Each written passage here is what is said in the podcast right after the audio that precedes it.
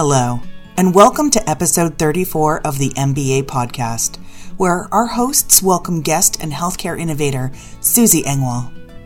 Suzy is the Vice President of Early MedTech Development at Alira Health. Suzy has been in healthcare for the last 17 years, but it was her passion to make change in this space that catapulted her into the healthcare innovation arena seven years ago. She joined Alira Health April 2022 and has a BS in Healthcare Innovation from Arizona State. In her current role, she works with early medtech companies to help them navigate the challenging space of healthcare innovation, connecting startups with the right resources, including everything from clinical to regulatory to market access and more. Prior to Alira, Suzy spent six years as the National Director of the Innovation Lab at the Innovation Institute, where she worked directly with health system leadership teams to set up and run their internal innovation programs and bring together cross functional teams to solve some of today's biggest healthcare challenges.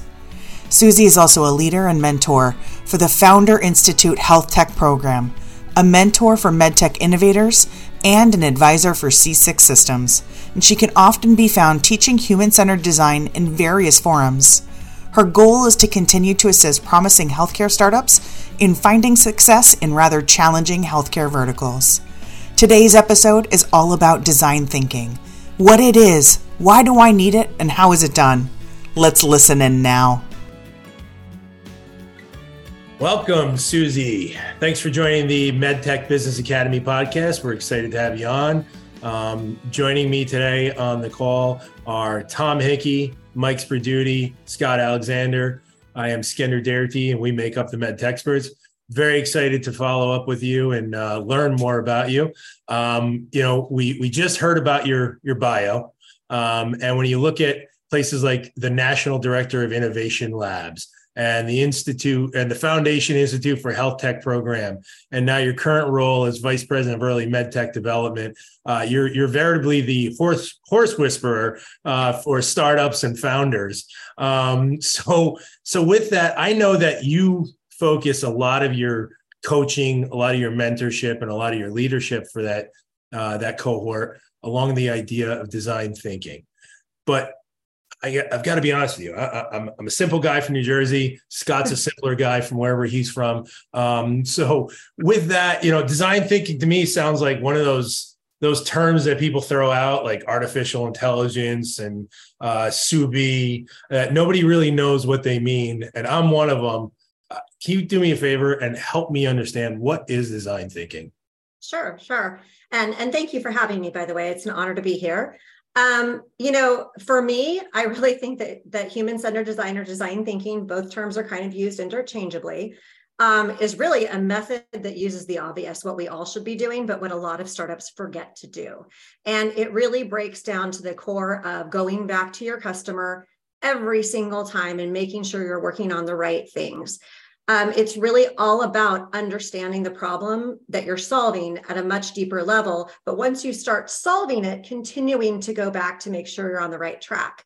It sounds completely obvious. There are several steps in design thinking. They're not linear. There, it's definitely an iterative approach, and we can talk about what those steps are in just a moment.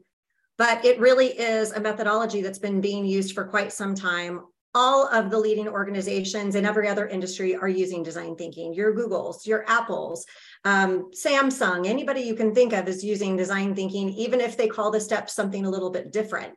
But this is really about understanding the problems that you're solving quickly and then being able to quickly prototype throw things out, bring things in when they work. And it's all around if you're going to fail, if your first idea is not going to fail, and I didn't even like the word fail, if your first idea is not the right one, how do you pivot and make that next change? And it's really through talking to whoever your end customer is going to be, and maybe even your buyer. They're not always the same people. So there are, you know, few key stakeholders that you need to involve whenever you're designing a product or a process. This can be used in process improvement. If you're in the process improvement world, you talk about voice of the customer all the time. And this is really what it boils down to. And the really nice thing about design thinking is not only can you really avoid spending millions of dollars to build something nobody wants, which is the, the core of what it's supposed to be, um, but you also can really get an early runway on your product market fit. When you're thinking about product market fit further down the line, how better to obtain product market fit than when you start by asking your customer at every step along the way. Before you start building something, you're going to prototype it on paper with a rapid prototype or prototype it using whatever you have random in your house um, or it's in front of you in your workshop. You're not going to build this prototype that looks amazingly perfect on the first go around because you don't want to waste time and you don't want to waste money and you don't want to overbuild. We want to build your MVP to actually solve the problem. So I just said a lot and I could just keep talking for hours, but I'll let you ask some questions and we can get into it a little bit more. Is it basically begin with the end in mind? Is that that what sums it up? Um, a lot of it is begin with the end in mind, but really you're going to start with your customer. So, kind of the first step they say in design thinking is what we call empathy. And that's going out and understanding the problem from other people's perspective. And I can't tell you, I mean, there's several different ways you can do this. A lot of people do it via surveys, but you really need to like ask questions, interview people, go observe people who have the problem that you're addressing it's one of those things where I've had physicians come to me in the past when I was at the early stage incubator that I worked at. So, a really good example of the first time I kind of learned the hard way um, about how hard it is to tell somebody that they have an ugly baby. We had a physician come to us early on um, in my in my innovation side of the career, and he said, "Hey, I want to create this device that's basically combining two devices." And I said, "Okay, what's the challenge that you're having?" And he explained all that to me, and it made sense. Um, but when we started interviewing other people and asking them if this was a problem for them, it was overwhelmingly no. We don't need a combined device. This is fine. Our hospital's not going to pay for a combined device. I don't see how this is going to save me time or money. So it was a problem for him, but we weren't able to validate it as a problem for, every, for everybody else. And so the whole point behind design thinking is how do we, number one, ensure that what we're working on really, it truly is a problem for other people? And how do we understand it from their perspective? Not everyone's going to have the same perspective that i have. I think they should. No i'm just kidding. But, but people are people think differently about the ways they look and view things. And we've got to make sure we're designing the thing that's going to get people to buy our product down the line. Hey, Suzy, do you want to spend a minute or two just talking through this the typical steps in a design sure. thinking experiment? Sure. So you're going to start with empathy, and that's really where you're spending a lot of time, probably more time than most startups want to spend. Mm-hmm. The more people you can talk to, the better off your product's going to be. So you're going to start by going out and saying, Hey, I think I know what the problem is. Let me go talk to people about it. Let me go observe what's happening. And I can give you some observation stories as we move forward if you'd like. Um, but observation is really, really powerful. So don't overlook it. It's huge. But then you're going to take all of that data back. You're going to look at the problem you've defined right now and you're going to redefine it in a way that makes sense. You're going to bring all of that knowledge that you just got and say, hey, am I working on the right thing? Right. Um, for example, I had a hospital, um, and I'll go back to the steps in one second, but I had a hospital up in Northern California that had a problem with um, breast milk that the parents would take and, and leave, and they'd be in, it'd be in the refrigerator, and those bottles were getting mixed up. So she wanted to design a pretty expensive um, machine to help get make sure that the breast milk bottles were all right. Basically, it was a vending machine type of type of situation. And when we started talking to people about it, what we found was that the breast milk mix up was happening because nurses were really busy. If they were going to go grab one bottle out of the fridge, they're going to grab five at once and then drop them all off. And that's where the confusion was happening. That's where the wrong bottles were being handed out. So even if you put them in this new expensive machine, you're solving the wrong problem. The nurses are still going to take out five at once. They're still going to walk down the hall. They're still busy. We have a different problem we need to solve. So it's really taking that mindset, using the knowledge that you have and redefining your problem and figuring out what do I need to solve now. Suzy, how many people do you normally talk to in order to make that evaluation where you feel like you've got the right answer or at least you have the truth? Yeah, I mean, I think it's hard. I think it depends on what you're designing, what you're developing. Um, so if you're developing a really complex medical device, you might want to talk to a larger, uh, especially one that's going to cost a lot of money to get to market. You might want to talk to a larger group of people. Um, but I, I would say, I mean, I've, I've talked to people with startups before and I've said, Hey, have you talked to the customer? And they're like, Oh yeah, we talked to two of them before we started. Hmm. Two is not enough. I will tell you that much. At a minimum, talk to 10 people if you can, at a very minimum. Um, but I think the more you can talk to, the better but then you also have to go back to those people at every step. So I'm going to redefine my problem. And then I'm going to go back to maybe not all of them. Let's say I talked to, to 30 people and they all were pretty consistent. So if you're getting a lot of consistent answers about the problem, you probably need to, you probably don't need as many. But let's say I talk to 30 people and I get 30 different answers. Wow, there's a lot more digging in I need to do here. But once I define that problem, I'm going to go back to the to the people I spoke with and said, "Does this sound right? Does this sound like I'm working on the right thing?" Oh yeah, great, thumbs up. I'm going to move forward. I'm going to start brainstorming. I'm going to kind of take it to that next step, which is really ideating around the problem and thinking, brainstorming around the problem. So you're going to go back with your team or whoever, and you're going to start thinking about every crazy idea you can come up with. But before you start building anything or doing anything with that, you're going to go back again to your customers and saying, here's what we came up with. Here's our, the idea in our heads. What do you think about it? Does it sound like it's going to be the right fit? Okay, great. If you get the thumbs up, great. If not, you go back and you keep brainstorming. Um, but then you're going to go back, you're going to go in and you're going to do what we call rapid prototyping. And that is what I mean by putting your brain on paper. So it doesn't have to be this really fancy, you know, fabricated machined piece of equipment that you're building. You're going to build it with whatever tools you have in house. And the point of rapid prototyping is really so that people can understand what you just described to them. I can tell you there have been multiple times that someone has called me and said, I have this problem, and they describe it to me. And I know 99.9% in my head that I understand their problem. And then I say, Well, let me just come over and look at it just in case. And I go and I look at it, and it is not at all what I thought. We all interpret, you know, things in different ways. So we've got to make sure we're working on we're working and design on the right thing and designing the right thing. And the only way to do that is to get your brain on paper. If I told all of you right now, draw me a picture of a dog, my guess is that all of our pictures would be different. What we have in our head when we think about a dog is is different. I think of my dog who's an Australian shepherd. You might have a lab. You're going to draw something different. You might draw one might draw it outside, one might draw it inside but it's sort of the same thing. So if it's a device you might want to you might want to prototype it by drawing it out or taking even whatever you have around you. I've got a nail file thing here. I could tape something onto this and and make sure that it looks and feels like how I, how i think it's going to look and feel later on. It's really a down and dirty way to rapid prototype. You can use storyboards. You can use cartoon strips um, IDEO is the premier company in um, in design thinking. They're the ones who kind of brought it up into into every industry back in the day, and they've done things where they've cut out you know cardboard cutouts and then have acted behind it to show somebody what an app might look like. This is a really cost effective, cheap, and easy way to go back to the folks that are having the problem and saying, "Did I hit the nail on the head here? What do I need to go back and do?" They're going to tell you what's wrong with it, and you're probably going to hear a lot that is not at all what I thought you were talking about when you were explaining it to me. Um, so that's kind of that next step. And then once you go through that rapid prototyping, you're you're ending at testing, which is just really what I just said, going back and getting that user validation. Then you can maybe start building, you can maybe start thinking about things. But while you're building that prototype, you also want to think about things like what does this solution have to have and what are the nice to haves. And I think if you can keep people engaged by going back and asking, that's going to help you from overbuilding what you're working on. I see all the time people will start out to build something to solve one problem and all of a sudden they're trying to solve everything together in one application. And it just it's going to take you years and cost you a ton of money and it's never going to get you anywhere. Suzy, I'd like to ask a question. You know, you're talking about immersion and getting, you know, working with those clinicians and getting that validation, which is really important.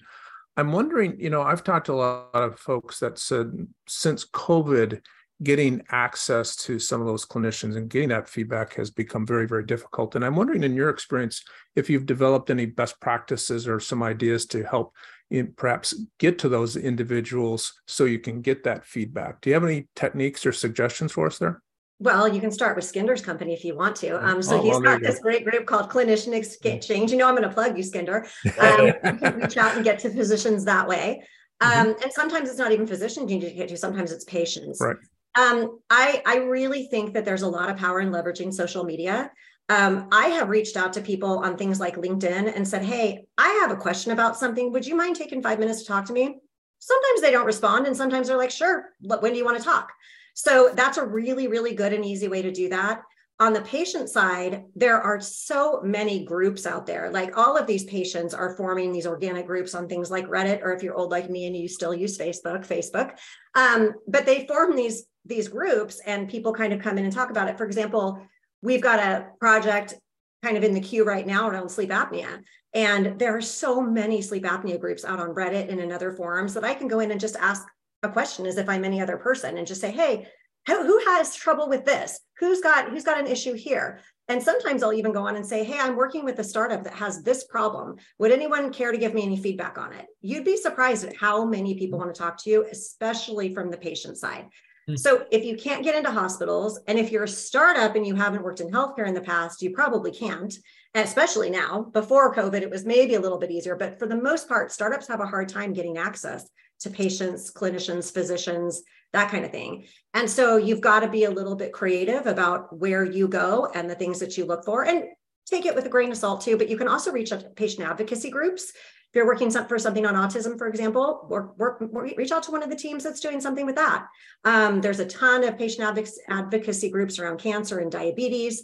Um, if you're working on a rare disease, that might be a little bit harder to find people, but they're out there. So you just got to do that legwork and talk to people like Skinder.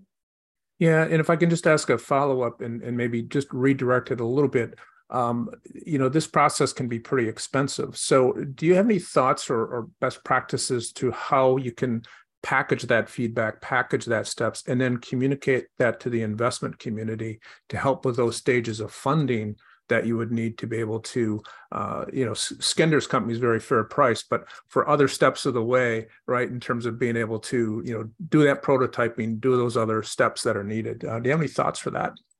Yeah, and I mean, it is hard because as much as we like to say like you know build your pitch deck and do it this way like mm. every investor is looking for something different. You're going to talk to six different investors and they're going to tell you six different things. But that's okay. What you want to do is you still want to gather that data. So there's ways that you can package it up to say hey you know we talk to if you especially if you only have like a three minute pitch or something we talk to 100 physicians that are specialized in this area and 80% of them agree that this is that this is something that they would like to have and you can use you can use quotes. Make sure you ask the physicians if you're open to using those quotes.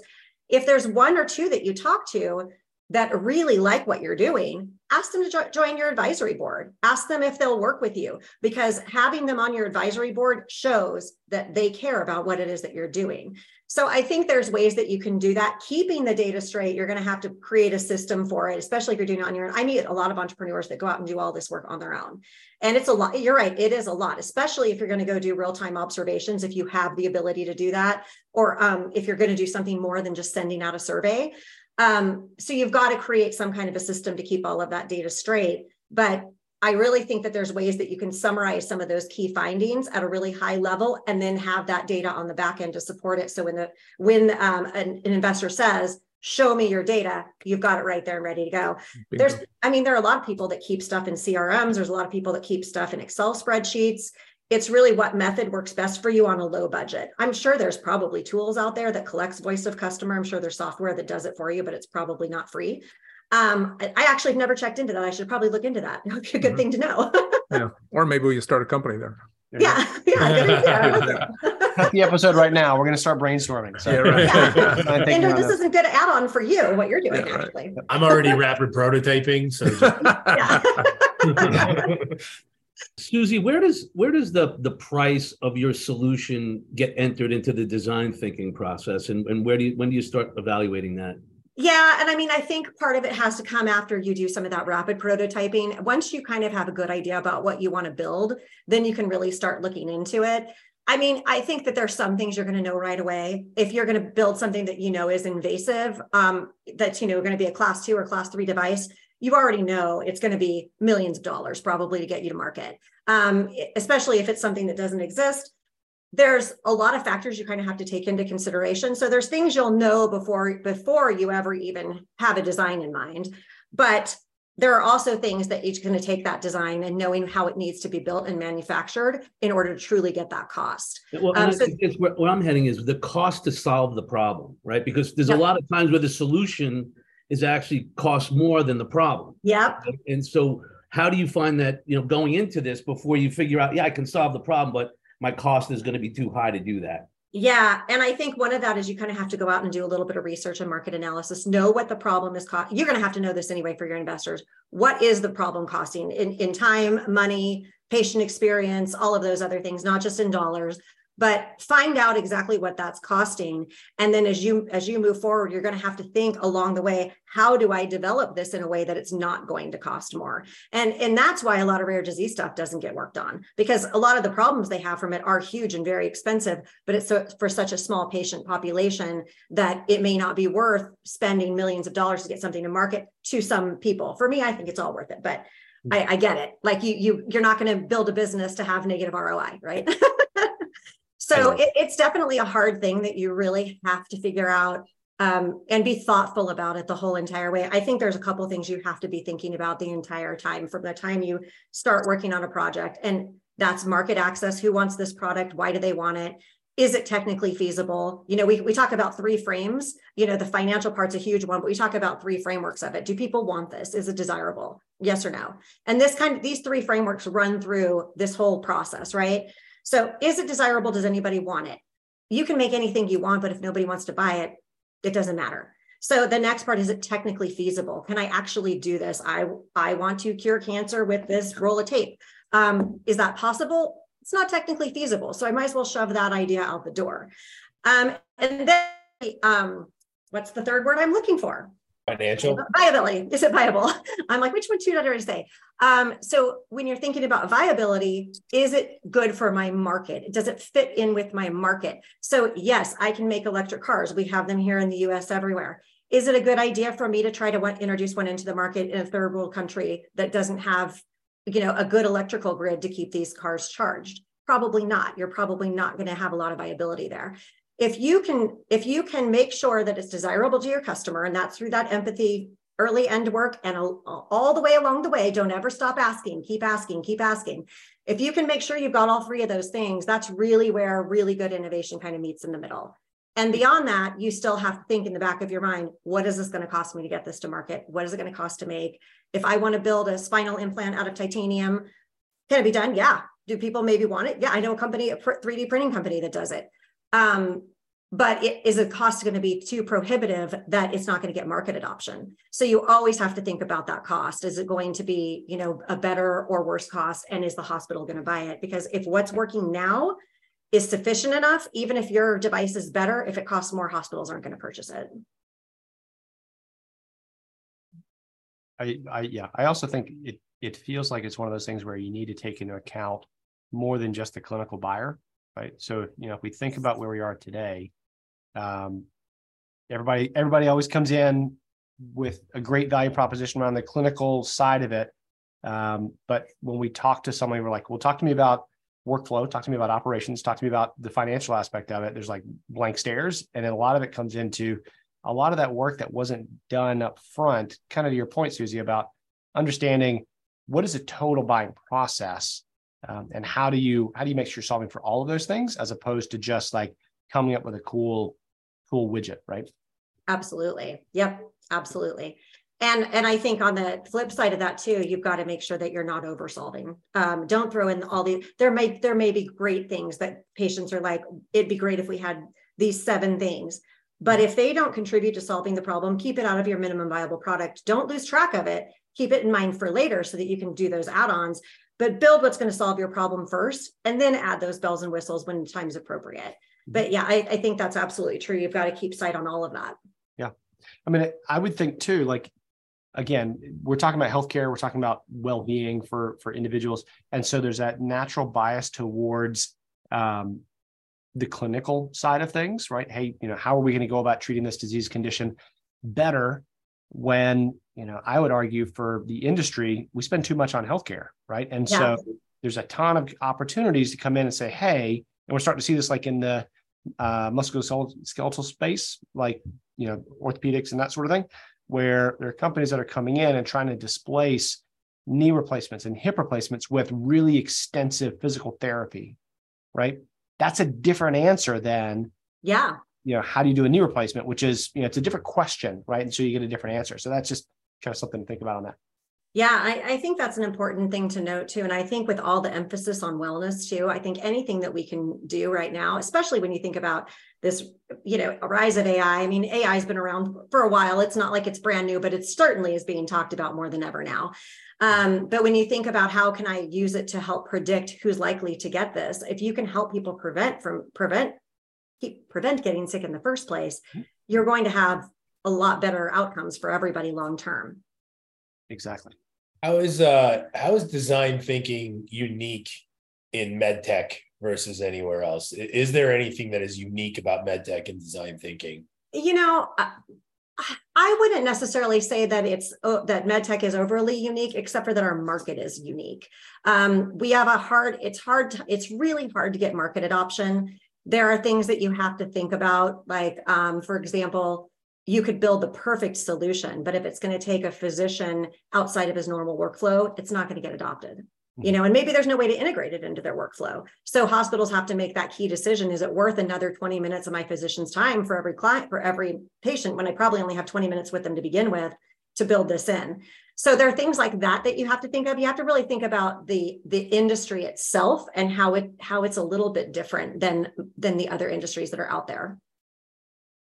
And how do you how do you couple that with the fact that so much of this market, even in just this country, is heterogeneous as opposed to you know developing something for the Italian market, which is fairly homogenous, or the UK or Sweden. How do you deal with that in terms of your specs and you're looking at?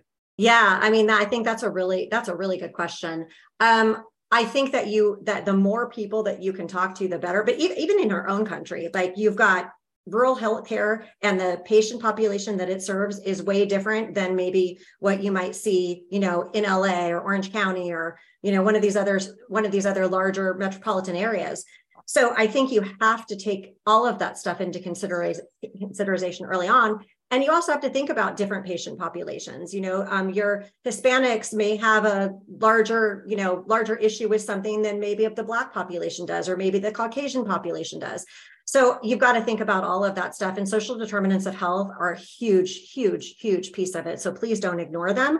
It's not something that we talk about a lot in design thinking, but I think it's one of those things that I think for me, I feel like it should just be intuitive in what you're doing, but I've been in healthcare 17 years. If you're coming over from, you know, Google and you want to, you're like, I'm going to move over and I'm going to solve problems in healthcare. That's great. We need people like that, but they may not understand all of those social determinants of health and the landscape that we're looking at and the differences with patient populations and everything else. You know, sometimes it's just a timing issue too, right? I mean, you can be doing this and you might be perhaps too early for the market. And I'm, I'm just kind of curious if, you know, in your experience, if you've ever seen somebody get a little frustrated it's not going the way they want but it, all of a sudden through that immersion process there was a aha moment. Have you ever, ever experienced that? Yeah for sure and i'd say probably one of the things i've seen that with a lot was um, some some of these folks that wanted to start making things using virtual reality and augmented reality maybe like six seven years ago the market was really skeptical of it and it's getting more market adoption now but back then it was a it was a little bit too early. There was a lot the headsets were expensive there was a whole thing about how do we clean them there's all of this like reasons not to use it that needed to really be addressed and hospitals just weren't weren't open to adopting it so quickly. Now you see it's getting more and more traction in the market um, but i really do think we were i've worked with a few people back then who you know were like we need this we need this we need it. I know that we need it but nobody's going to buy it yet. We're a little bit too early for it. What else can we do? Is there something else we can put in place? And i think a lot of that goes back to design thinking. So if you're asking who the end who the purchaser is of it and you hear no 25 times before you start building, then maybe you realize, hey, it's either too early or maybe it's not the right solution. And I think that's when you kind of start to see some of those light bulbs come on. But you almost have to, when I was at the incubator, we would do a lot of this work internally for the person who would submit their idea to us. I think now that I work with a lot more startups, it's I can see that people get to understand that better when they're doing their own observations, when they're doing their own sort of voice of customer type of work. Um, but it is hard because sometimes you tell people that and they don't believe you either. Nope, this is the greatest idea ever. This is a billion dollar idea. You're dumb. You don't know what you're talking about. I'm sure we've all had those conversations with people, and I get it. Like, I'm glad that you're passionate about it. Um, will I work on it? No, but somebody else might. right. It it feels like one of the things that makes design thinking very effective is looking for the reasons why something won't work, right? Like we we so and just for full disclosure, like we did a lot of design thinking when I was at Medtronic. We called it death threat driven design, which is like figure out why it's gonna why your concept is gonna fail and then solve for it, right? Because yeah. truth of the matter is, if you're starting a company and you're trying to do something, you are going to find out if your your baby is ugly. Like it yes. is going to happen. Yeah, and better better know it soon.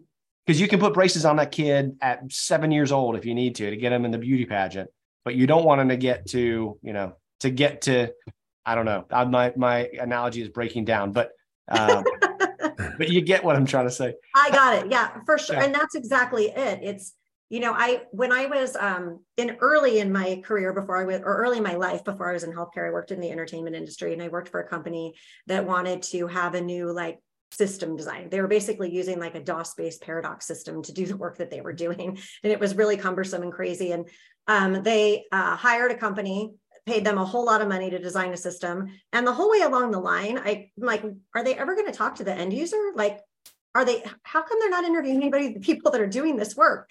And mm-hmm. sure enough millions of dollars and a lot of years later the system never came to fruition. It never worked the way that they needed it to. Mm-hmm. and this is what that whole thing is about. Let's avoid doing that. Let's talk to our customers early. And before we build anything you know if you're working on a uh, in an app, for example, you can storyboard it and say, hey, would this work for you? Storyboarding for a couple of days is going to cost you way less money than building an entire app and then having somebody say, oh, this doesn't work for me. Yeah. So that's really what it is all about. How do we fail fast, fail quickly, and then move on to the to the next and better solution until we find the one that we really think is the right one. Can you talk to a little bit because uh, we have a we have a, a lot of folks on the commercial side of the business that would listen to our podcast. Can you maybe talk a little bit about how design thinking can be leveraged into something like the sales and marketing process?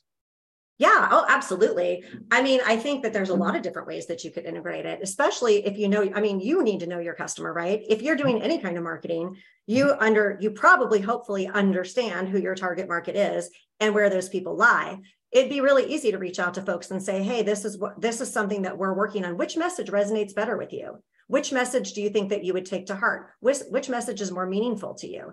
Um, those are the types of things that are really easy to do and ask questions about. And I don't think that that gets done a lot of the time. I think, you know, design thinking typically falls off once my product is like ready to commercialize but mm-hmm. you've got to really think about it all the way along the line and if you do these things you know i think early on you're going to end up with better product market fit but even if you have product market fit if nobody knows about your your uh, product or hears your message in the right way you still may not get adoption so i think it's always important to go back and ask those customers every step along the way, even once your product's ready for commercialization. Yeah. Suzy, is design thinking like Six Sigma in that it's a discipline that you have to study and then go through some sort of accreditation to do? Like, are you a design thinking graduate so, or like what's the background of a design thinker? Yeah, so I think it varies. I mean, I did the IDEO early on. I did the IDEO classes that you can do online. They're not super expensive, and I got their certificate or whatever. But honestly, it's something that anybody can learn. You don't need to have certification. You don't need to have, but what you do need to do is make sure that the concepts are always front and center in your mind. So, you know, if I am going to start a company tomorrow, I just want to make sure I'm reminding myself to go back to that well because people do forget. I have met people that said, "Oh yeah, we practice design thinking." Really, when the last time you talked to your customer? Oh it's been like six months a year. You know if, if you're building something you got to keep going back but you don't you don't need to have like a fancy certificate. You know stanford d school is a great school and i think they've got a lot of resources online for free. Um, there's there's plenty of universities that are teaching this now um, but there's all kinds of free resources that you can that you can use as well. Yeah. Um, biodesign is a program that came out of stanford that a lot I know a lot of folks are familiar with. So it's it's a fantastic program and they literally published a book um, it's a textbook. Uh, I don't oh, yeah, there. Yeah. So Stefanos Zenios and Paul Yock, uh, Josh Makower, they did it. Um, and it's literally a textbook of here's how you do it. Um, but but it's really, I think, Suzy, back to the point that you made, which is it's about empathy, it's about rapid prototyping, and it's about iteration on feedback. And and if you're doing those three things with purpose and it's not just like haphazardly happening you're kind of doing it even if you don't call it that yeah uh, one of the things that i was going to throw out and and i think love to get people's thoughts on this. I, I think every sales call is an opportunity for rapid iteration and feedback, right? Particularly Yeah. when you're early on, you've got a widget you're trying to solve physician burnout. And so you have a software that meshes with Epic and you're making sales calls on, on IDNs.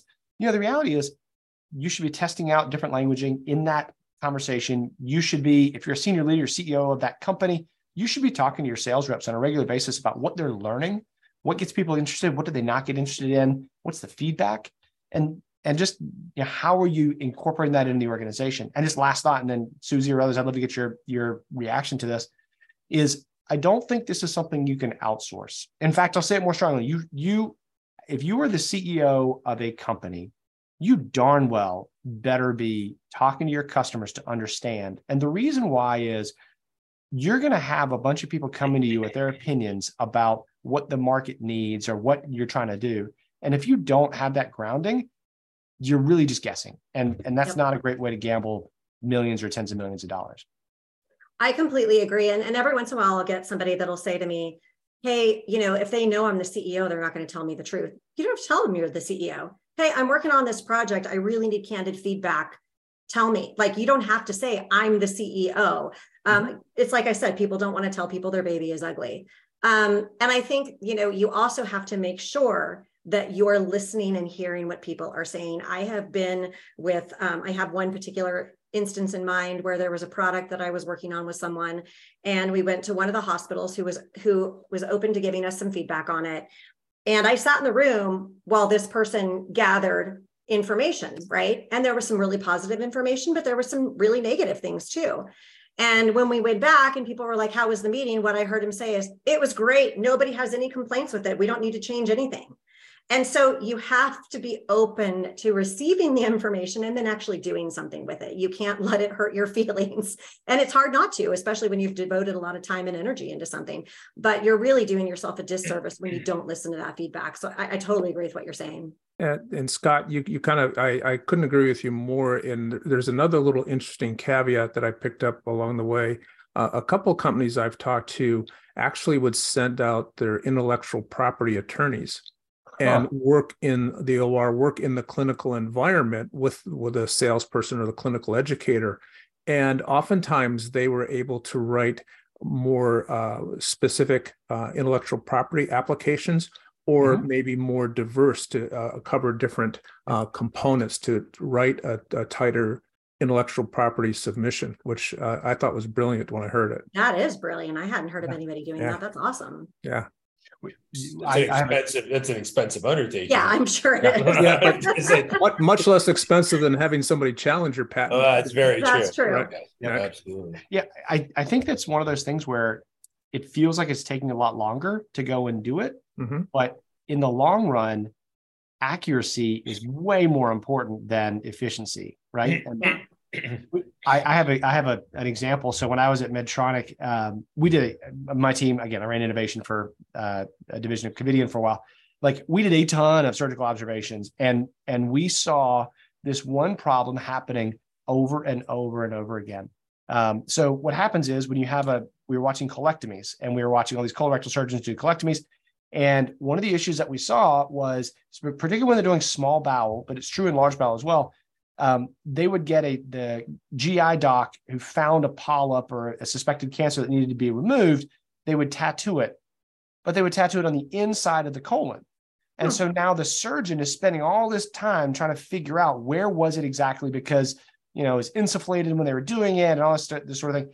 And so, and this is a true story. Scott Alexander was like, "I got the solution to this," and I was like, "This is genius! Like I'm going to make Covidien a billion dollars off of this thing because we're going to come up with a new radio or a magnetic die and da da da da all this kind of stuff." And um, so then we went into you know we did some rapid prototype, rapid rapid prototyping for testing, and um, went out and I'm talking about zero for ten. We interviewed ten. They're like, no, no, Wor- worst idea ever, Scott. So but aren't you glad you got that early?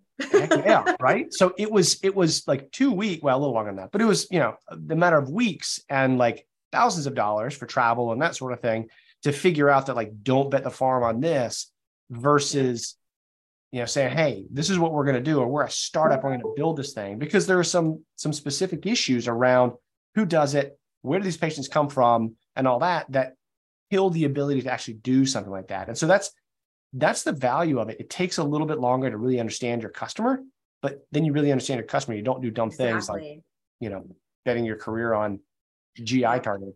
Yeah. Exactly. And and that's really the the key behind all of it is really mm-hmm. just understanding what the market wants. And that, you know, mm-hmm. later on down, I know so many startups that don't even think about product market fit or really even understand what it what it is or what it looks like until they mm-hmm. get so far down the path that they're almost too far down to change to make a change. And that's too late.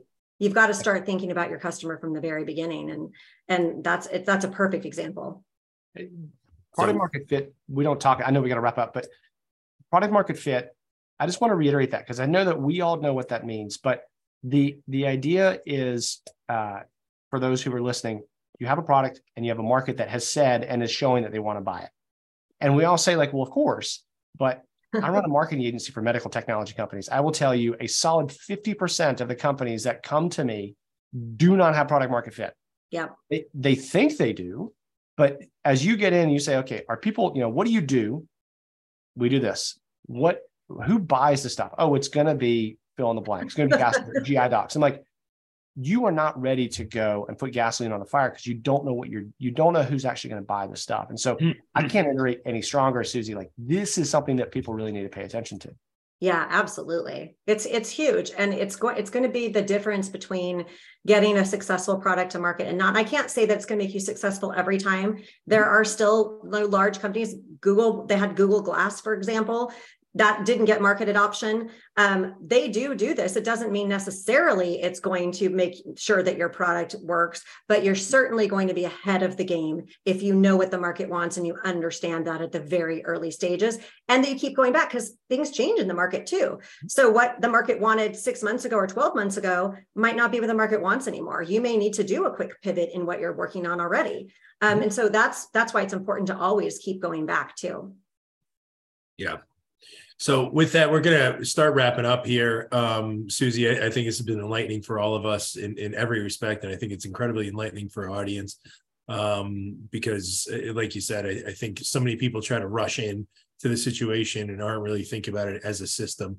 And I think it's been incredibly uh, hopefully that resonates the most with our audience. So with that, we'll just go around do some final thoughts. Suzy, I'll give you the chance to to allow you to go last and leave your final piece here. But why don't we start with uh, Tom? What, what are your, some of your final thoughts here?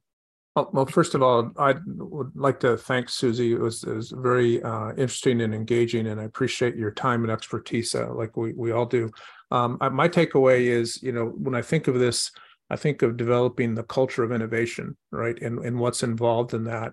And I, you know, what I heard uh, throughout this was really the listening skills, taking that feedback, you know, and and not trying to make assumptions, but to really take it to heart.